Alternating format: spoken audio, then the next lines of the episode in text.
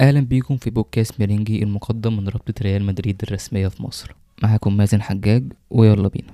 التحكيم الأسباني بيواصل قراراته الغريبة اللي مش مفهومة. في ماتش جيرونا اتحسب ضد ريال مدريد ضربة جزاء على أسينسيو كلنا عارفين وشايفين. حتى البرشلوني قبل المدريدي بيقول إن هي مش ضربة جزاء. كلنا عارفين إن ريال مدريد ما كانش أحسن حاجة. تمام متفقين. لكن ده ما يمنعش إن استحق أكسب. مش معنى إن أنا ضيعت كورتين بعد الجون إن أنا أخسر يعني عادي. ده مش معناه إن هو الحكم يدي ضربة جزاء لجيرونا. الموضوع من كتر الاستفزاز خلى الموقع الرسمي لريال مدريد ينزل ويقول إن قرارات الحكم هي السبب في تعادل الريال. تعالوا بقى نسيبنا من حرقة الدم اللي حصلت دي لأن الدوري لسه طويل ولسه في توقف كأس عالم في ليلة ال season ده بس.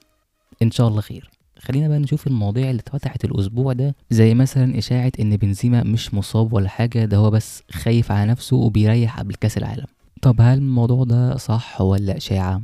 الصحف قالت إن كريم بنزيما ما عندوش حاجة خطيرة لكنه بيعاني من بعض الإنزعاجات. والراجل خايف الإنزعاجات دي تتطور فيتصاب قبل كأس العالم. عن نفسي شايف إن الموضوع طبيعي وأنا مش منزعج منه لأن كلنا هنبقى متضايقين قوي لو بنزيما ملعبش كأس العالم. خصوصا بعد الإصابات اللي ضربت منتخب فرنسا. يعني بوجبا وكانتي مش هيلعبوا كأس عالم خلاص فأكيد الراجل خايف من حاجة زي كده. وبعدين هو غاب عن ماتش جيرونا ولايبزيج اللي هو يعني أنت مش محتاج بنزيما قوي يعني قصاد الاتنين دول مش نهاية العالم. أنا الصراحة شايف إن الموضوع تصيد. على الجانب التاني ففي حاجة أنا عايز أتكلم عليها قوي وهي فالفيردي. فالفيردي عامل مستوى خرافي. تعالوا نزور سريعا كده إحصائيات فالفيردي ال season ده هنلاقيها مبهرة. فالفيردي جاب 8 أهداف 6 منهم في الليجا و2 في الأبطال وأربع أسيستات اتنين في الليجا واتنين في الأبطال. وفالفيردي بيسد كمية أماكن مش طبيعية. عايز تلعبه جناح؟ تمام. نص ملعب؟ موافق. باك يمين؟ قشطة. فالفيردي فعلا لاعب فريد من نوعه. لاعب وجوده في الملعب بس يطمنك. وإذا جبنا سيرة فالفيردي فإحنا لازم نشيد بأنشيلوتي اللي هو قدر يطوره لحد ما بقى حرفيا وحش في الملعب.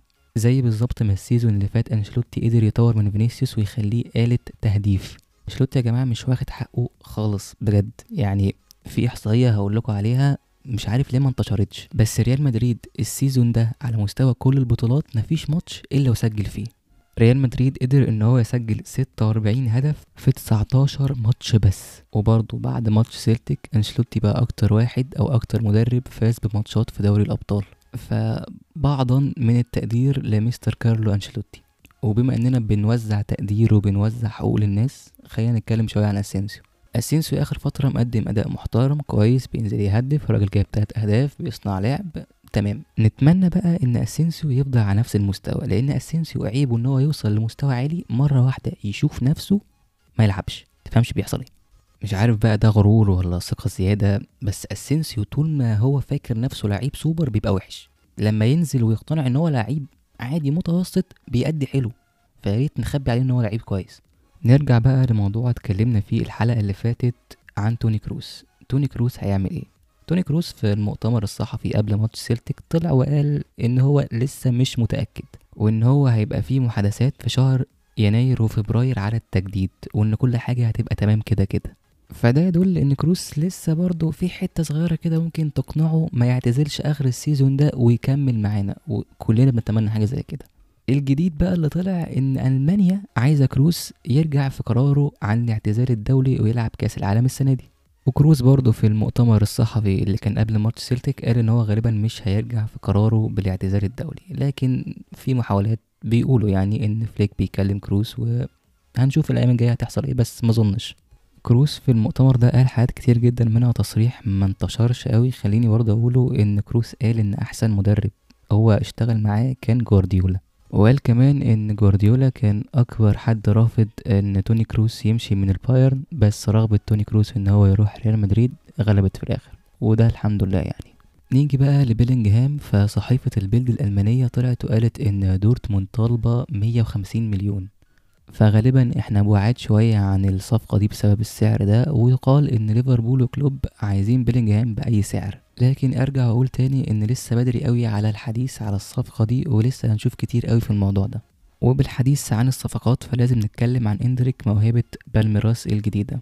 كنا اتكلمنا عنه في حلقة الأسبوع اللي فات وقلنا إنه موهبة برازيلية وعنده 16 سنة ويقال إن هو فينيسيوس جونيور الجديد. اللي جد الأسبوع ده إن النادي بدأ ياخد خطوات إيجابية ناحية الصفقة دي.